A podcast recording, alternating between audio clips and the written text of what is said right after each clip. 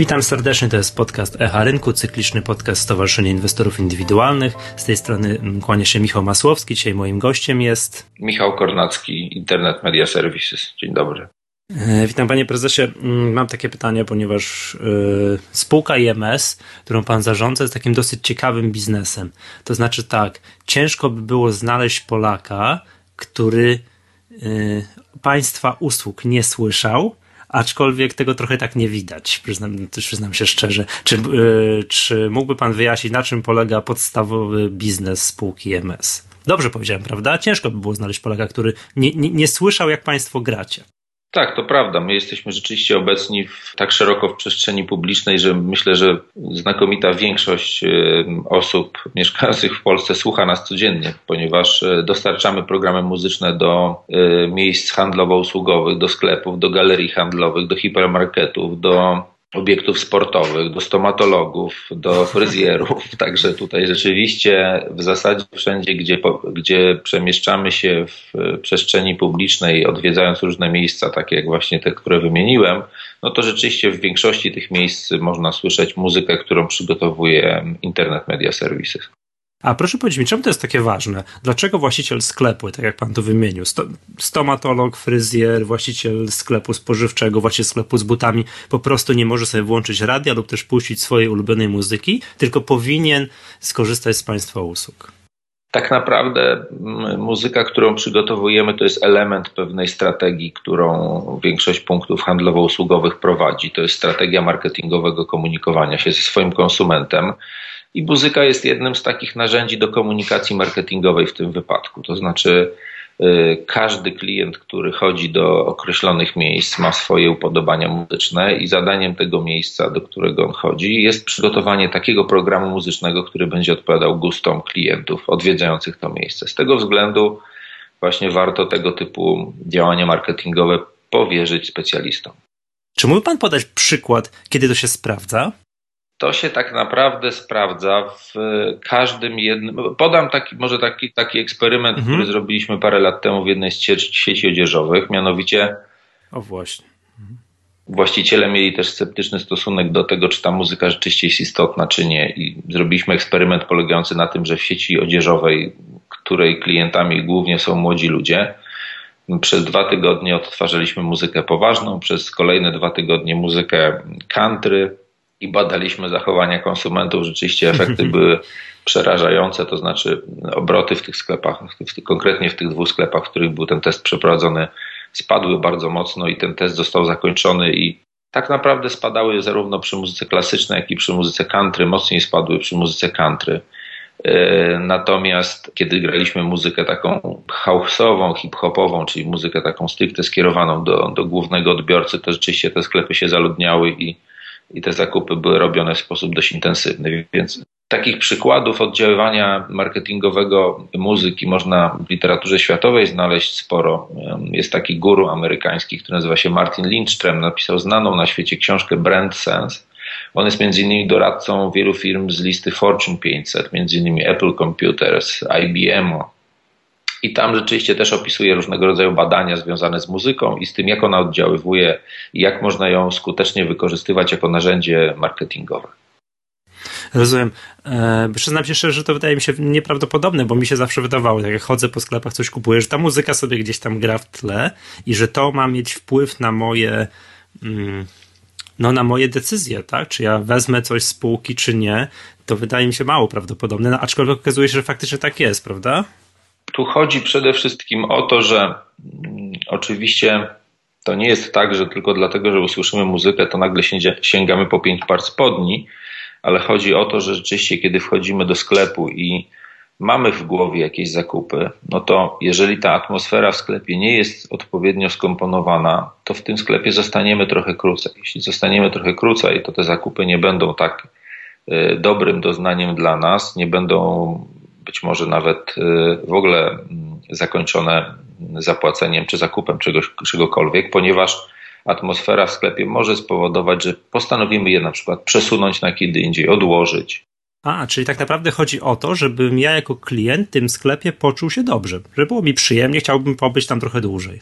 Tak, to jest podstawowa sprawa. Takim jednym z też istotnych elementów, na przykład troszeczkę przeskakując na drugi kierunek naszej działalności, czyli na aromę, to jest bardzo obrazowy przykład. Też często latem, kiedy jest bardzo ciepło, ludzie się pocą, bo to jest naturalny mhm. objaw fizjologiczny człowieka.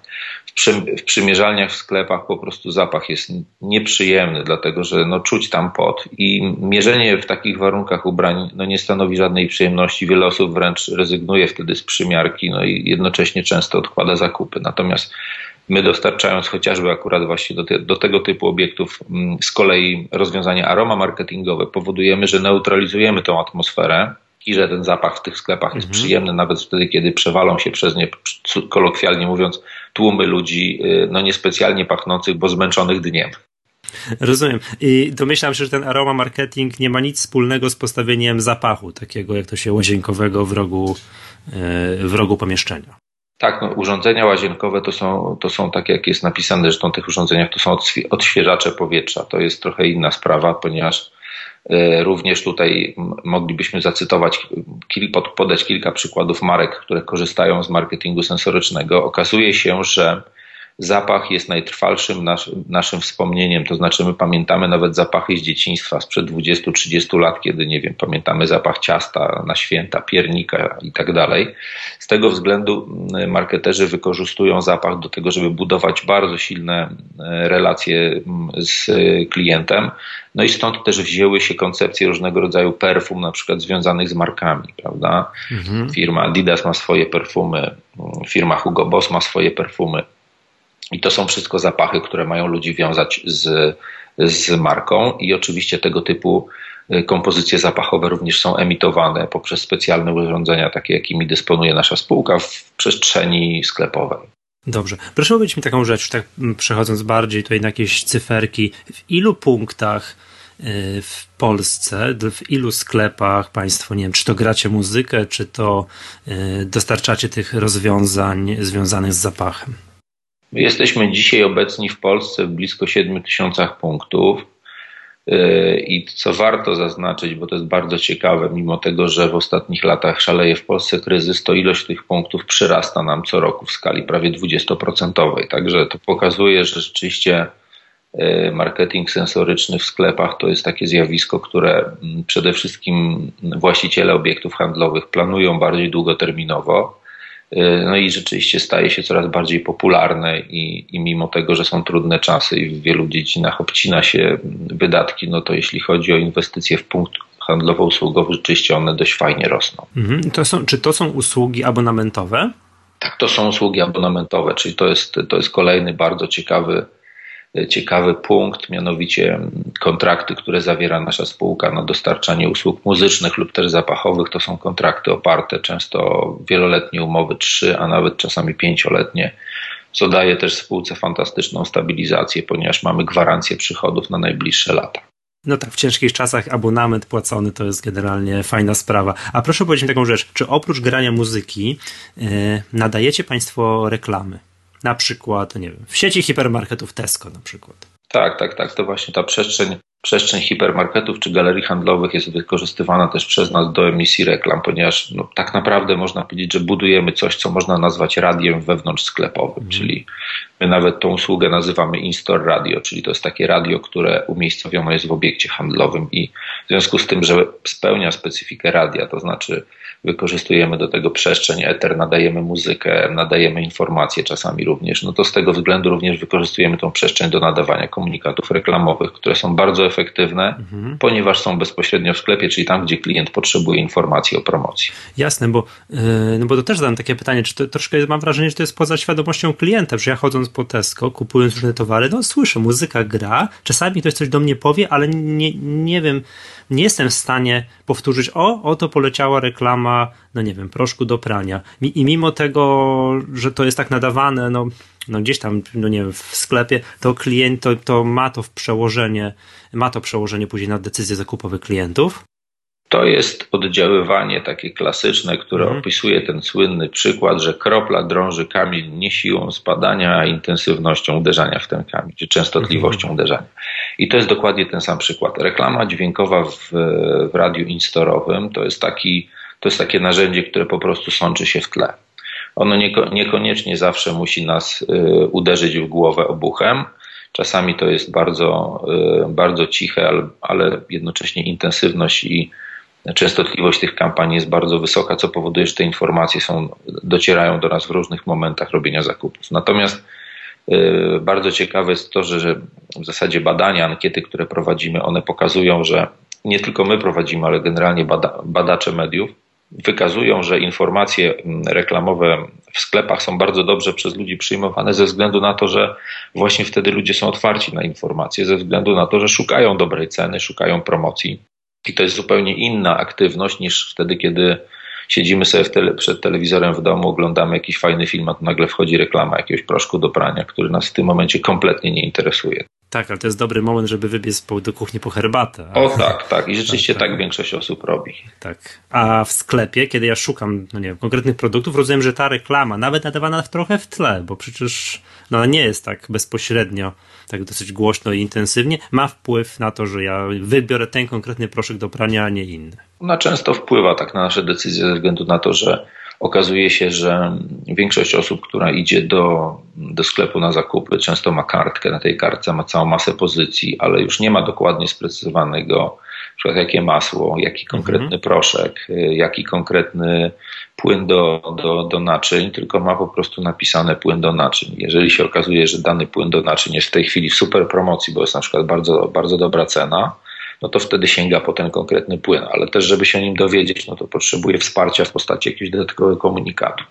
Jasne. Dobrze, proszę powiedzieć mi taką, bo to jest, yy, rozumiem, że Państwo osiągacie przychody jako spółka z tych usług abonamentowych, dostarczania, tak, że gracie Państwo muzykę w sklepach, yy, no, yy, czy świadczycie te usługi aroma marketingu. Macie też Państwo jeszcze jeden jakby segment działalności, czyli yy, wideo marketing, tak? Macie, o ile dobrze, o ile dobrze mm, z tego co kojarzę, tak? Tak, tak, zgadza się. Tu te nasze produkty akurat w tym, w tym przypadku konkretnym do, można, można zauważyć rzeczywiście chociażby w galeriach handlowych. To są duże monitory mhm. plazmowe lub LCD o, o przekrojach dochodzących do 70 cali i, i to są monitory, które z kolei zainstalowane są w głównych ciągach komunikacyjnych, między innymi galerii handlowych największych w Polsce. I rzeczywiście to jest z kolei przekaz, który daje nam tą namiastkę komunikacji wizyjnej również, czyli w tym szalonym pędzie po galerii możemy zauważyć jakąś informację również reklamową, możemy zobaczyć jaka jest pogoda, e, możemy zobaczyć kto ma dzisiaj imieniny, żebyśmy nie przegapili jakichś znajomych. Więc jest to taka, taka instorowa, taka wewnątrzsklepowa telewizja, która, która z kolei pomaga nam również w tej przestrzeni takiej wizyjnej się odnaleźć. No ten trend tak naprawdę już od kilku lat funkcjonuje dość silnie na świecie. Odchodzimy od plakatów statycznych, od tego, co kiedyś nas zasypywało, papierowe plakaty na każdym rogu. W tej chwili to się zamienia w bardziej estetyczną formę przekazu, głównie opartą właśnie o monitory, która jest dużo bardziej atrakcyjna i jednocześnie pojemna, dlatego że w odróżnieniu do mhm. plakatu można w niej przekazać no, praktycznie nieskończoną ilość treści. Jasne.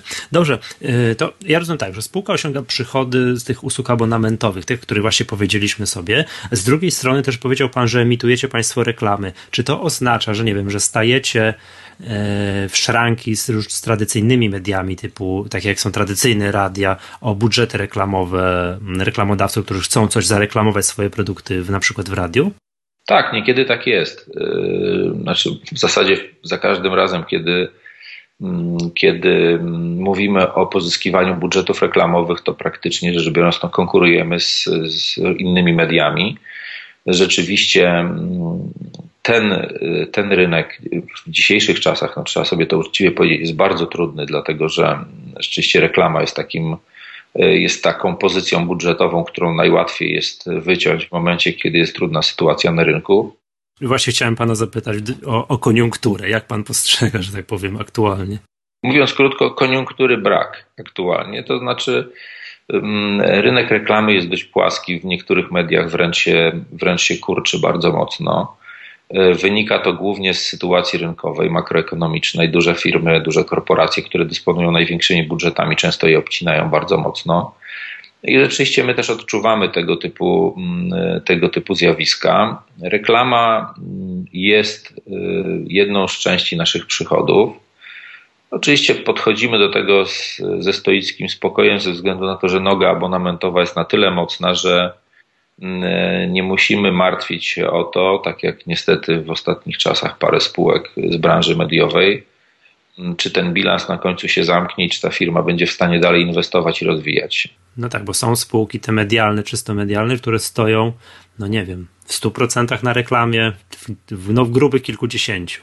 No tak, no są spółki, które mają straszne problemy. Jest, w ostatnich latach w Polsce powstało dużo spółek z tak zwanych nowych mediów, które reprezentuje innymi IMS, i, ale niestety one mają inny model, mają często model taki stricte reklamowy i w tej sytuacji, która dzisiaj na rynku panuje, to, to, to niestety przeżywają bardzo trudne chwile. No nas rzeczywiście nasze wyniki poprawiają się z roku na rok i to, i to jest głównie za sprawą silnego rozwoju rynku abonamentowego. Natomiast no, cały czas oczywiście mamy świadomość tego, że rynek reklamy jest rynkiem podatnym bardzo na kryzysy i też nie mamy żadnych wątpliwości co do tego, bo w swojej historii dwunastoletniej już to przeżywaliśmy, że kiedy ten kryzys zacznie ustępować z rynku, to, to rzeczywiście reklama spowoduje, że te wzrosty będą jeszcze bardziej atrakcyjne niż te, które mamy dzisiaj. Mhm. Rozumiem, a proszę powiedzieć mi, powiedział Pan, że rośniecie, jeżeli chodzi o tę liczbę tych punktów, które no, obsługujecie, gdzie gracie tą y, y, muzykę w tempie 20% rocznie. Mm. Tak. Jak przewiduje Pan tempo wzrostu spółki właśnie, bo to jest ten taki ten fundament spółki, tak? czyli wzrost tej liczby punktów, które Państwo obsługujecie w, w kolejnych latach. Jakim to tempie według Pana będzie dalej rosło? Szczerze mówiąc, chcielibyśmy przyspieszyć, dlatego że Dzisiaj IMS, tak jak powiedziałem, dociera do blisko 7 tysięcy punktów handlowo-usługowych, ale trzeba pamiętać o tym, że mm, naszym takim powiedzmy benchmarkiem, czy naszym rynkiem, na którym działamy, to jest rynek y, punktów handlowo-usługowych, które opłacają chociażby za X, czyli płacą za legalne odtwarzanie muzyki, jakiejkolwiek. I takich punktów w Polsce dzisiaj jest blisko 90 tysięcy, więc skala pokazuje, że rynek mamy potężny, potencjał mamy ogromny. Jedyne, co nas blokuje, to tak naprawdę skala, w jakiej możemy inwestować, żeby ten rynek pochłaniać. No i tutaj oczywiście, mm, żeby pochłaniać ten rynek, trzeba budować duży dział sprzedaży. Duży dział sprzedaży to są duże koszty, dlatego też nie możemy za bardzo szaleć w tych czasach. Idziemy szybko, bo ta skala około 20% to jest naprawdę fajne tempo. Natomiast y, w tej chwili udało nam się jeszcze zbudować jeden projekt, y, który wspierany jest przez Unię Europejską, który pozwala nam również zintensyfikować te działania. Zatrudniliśmy z tych pieniędzy nowych ludzi, nowych handlowców, którzy pójdą w rynek jeszcze szerzej. No więc chcemy przyspieszyć jeszcze. W, tej, w tym segmencie chcemy przyspieszać, szukamy cały czas nowych możliwości, pomysłów na to, żeby iść jeszcze szybciej. Mhm, dobrze. E, a proszę powiedzieć mi coś takiego, bo zadebiutowali Państwo na rynku New Connect no już ponad rok temu. E, mm, jaki był cel tego debiutu? Czy, ile pieniędzy Państwo pozyskali i czy cel ten emisyjny został zrealizowany? Myśmy nie, nie robili emisji, myśmy weszli na, do notowań ze względu na to, że już od dłuższego czasu mamy w akcjonariacie y, i fundusze inwestycyjne, i inwestorów indywidualnych, i takie zobowiązania wiele lat temu przyjęliśmy, że będziemy zmierzać konsekwentnie w kierunku rynku kapitałowego. Pierwszym krokiem był New Connect. Zadebiutowaliśmy, tak jak Pan powiedział, przeszło rok temu. No cieszymy się z tego bardzo, że jesteśmy na tym rynku, a szczególnie, że w ostatnim okresie zostaliśmy zakwalifikowani do tej grupy spółek wiodących na rynku New Connect, czyli do New Connect Lead. Mhm. E, oczywiście no, rynek kapitałowy dzisiaj wygląda tak, jak wszyscy wiemy, to znaczy niewiele się na nim dzieje, spółki zostały potężnie poprzeceniane, IMS również. Także można powiedzieć, że dzisiaj jest ogromną okazją inwestycyjną. natomiast natomiast no, ostro pracujemy na to, żeby, żeby pokazywać naszym wszystkim e, inwestorom i akcjonariuszom, że rzeczywiście e, mamy dużo ciekawych kontraktów, mamy dość, komunikujemy regularnie z rynkiem każdy istotny kontrakt, który podpisujemy, tych komunikatów wysyłamy dość dużo. Jestem przekonany, że, że to zasiewanie kiedyś zaowocuje, również jeśli chodzi o cenę akcji. A też widziałem, że Państwo zdecydowali się wypłacić dywidendę. No tak, rzeczywiście, ponieważ istnieje taki pogląd, że, że na rynku New Connect jest masę spółek, które są, które nie powinny w ogóle być na żadnym rynku, że są śmieciowe, że są byle jakie. No to prawda. I jest. pewnie coś w tym jest. Skoro tak większość osób mówi, to, to pewnie coś w tym jest. I my chcieliśmy troszeczkę pokazać inwestorom, y, że my mamy po prostu prawdziwe pieniądze, że są jakieś środki, że to że to nie jest, że to nie są tylko liczby, bo takie spółki też bywały, które pokazywały wspaniałe liczby, działy się tam niesamowite cuda, wzrosty, zyski, po czym nagle łubudu i nie ma spółki. Tak? Okazywało się, że to wszystko było jakoś tam, nie powykręcane w raportach finansowych i tak dalej. Dlatego myśmy powiedzieli sobie, że chcemy w tym roku, od tego roku zacząć wypłacać dywidendę. Na razie jest to bardzo symboliczna dywidenda, wypłacimy jeden grosz na akcję, ale przede wszystkim zależało nam na tym, żeby pokazać klient, wszystkim konsumentom, y, konkretnie tutaj, może nie konsumentom, tylko inwestorom, pokazać, że rzeczywiście spółka jest prawdziwa, że ma prawdziwe środki, prawdziwe przychody, prawdziwe zyski i tymi prawdziwymi zyskami jest w stanie się po prostu podzielić naprawdę. Mhm. Ja wiem, że to ciężko jest zawsze zaprognozować, ale chciałem zapytać się, czy przewiduje Pan w przypadku oczywiście osiągania przez spółkę zysków y, jakąś regularną co roku wypłatę dywidendy? My bardzo byśmy chcieli co roku wypłacać dywidendę i chcielibyśmy, żeby ona co roku była większa. I taki jest nasz, no, taki, taki mamy plan, to znaczy chcemy, chcielibyśmy to realizować. Konsekwentnie co roku ponieważ z jednej strony oczywiście chcemy bardzo intensywnie e, inwestować w rozwój naszych produktów, ale jesteśmy spółką na tyle fundamentalnie dobrze zorganizowaną, że no jesteśmy w pełni przekonani, że jeśli się nic nie wydarzy niezwykłego na rynku, świat się nie zawali, kryzys nagle nie okaże się, że zacznie nas jakoś strasznie poniewierać, no to zdecydowanie chcielibyśmy co roku tą dywidendę wypłacać i, i, i chcielibyśmy, żeby oczywiście co roku ona rosła.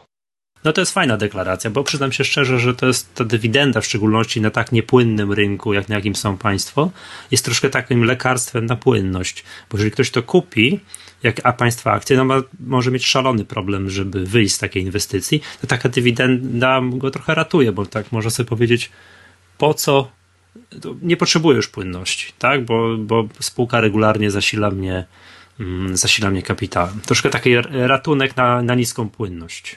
To jest jedna sprawa. Druga sprawa jest taka, że no my, my w zasadzie od początku, y, od początku naszej przygody z rynkiem kapitałowym jasno mówiliśmy, że naszym celem jest y, główny parkiet i my też ten cel cały czas mamy w głowie i wszystkie te kroki, które robimy, te nasze starania, przejście do New Connect Lead, wypłata dywidendy, to są takie działania, które mają pokazać też inwestorom, że IMS jest taką spółką, która jest naprawdę fajna, poważna i, i rzeczywiście ma jakieś fajne plany i, i, i robi wszystko, co, co w jej mocy, żeby te plany zrealizować. I też nie ukrywaliśmy, bo to praktycznie od początku było deklarowane, że my chcemy być na głównym parkiecie. E, w związku z tym ten kierunek jest dla nas też bardzo ważny, żeby być na głównym parkiecie. Za tym idzie oczywiście również prawdopodobnie większa płynność i, i to też może być dla, dla naszych y, potencjalnych inwestorów y, informacja ważna, że, że taki jest cel, bo tak naprawdę to jest Jasne. kierunek, który, który powinna sobie stawiać każda spółka, która się znajduje na New Connect gdzieś w pewnym momencie. Dobrze, jeszcze chciałem na zakończenie zapytać, jak pan ogólnie ocenia rynek New Connect jako pomysł, że czy to dobrze, że powstał taki rynek, no i troszkę tak, żeby prosił o komentarz do tego, co też pan zauważył i co faktycznie tak jest, że troszkę te dobre spółki na New Connectie cierpią przez to odium tej całej masy, całej, całej masy spółek, do która można powiedzieć, no, robi złą sławę temu rynkowi. Zdecydowanie uważam, że to jest świetny pomysł. Natomiast rzeczywiście jest tak, że, że mm, no, opinia, która jest dzisiaj, panuje o New Connectie, to jest taka opinia, która powoduje, że no, taka spółka jak nasza no, chciałaby powoli kończyć tą przygodę z New Connectem i rzeczywiście zmieniać rynek, dlatego że no, wystarczy poczytać fora internetowe. No, nie chcę być tutaj, wie pan, jakimś piewcą, e, piewcą fałszywych melodii. Po prostu no, wystarczy poczytać fora i to, co ludzie piszą na temat tego, co się dzieje na New Connectie. Na pewno, na pewno trzeba by było ten rynek troszeczkę jakoś zacząć przeglądać. Może jakieś, jakieś, e, jakaś głębsza analiza sprawozdań publikowanych przez spółki, czy jakieś inne regulacje. Ciężko mi jest powiedzieć, bo nie jestem w tym ekspertem, ale wydaje mi się, że sama idea jest fenomenalna, że to jest świetny pomysł na to, żeby małe spółki, które potrzebują kapitału, mają fajny pomysł, mogły zaistnieć. I uważam, że idea jest genialna. Natomiast no rzeczywiście no, jak pokazuje rzeczywistość, w niektórych przypadkach ona jest e, strasznie pokraczna, ta rzeczywistość. Mm, Okej, okay, rozumiem. No dobrze. E, dziękuję serdecznie. To ja rozumiem po tym ostatnim zdaniu, dlaczego Państwo no, jakby przymierzacie się do tego głównego rynku. Tam zdaje się odrobinę kapitalizacji Wam brakuje, no ale to to jeszcze, jeszcze, jeszcze Pracu, chwila, prawda? Pracujemy na to. Jasne. Dobrze, pięknie dziękuję w takim razie. Również. Było bardzo miło Pana gościć. Z tej strony rozmawia, rozmawiał Michał Masłowski. Dzisiaj moim gościem był Michał Kornacki, Internet Media Services. Do usłyszenia następnym razem. Dziękuję bardzo, pozdrawiam, do widzenia.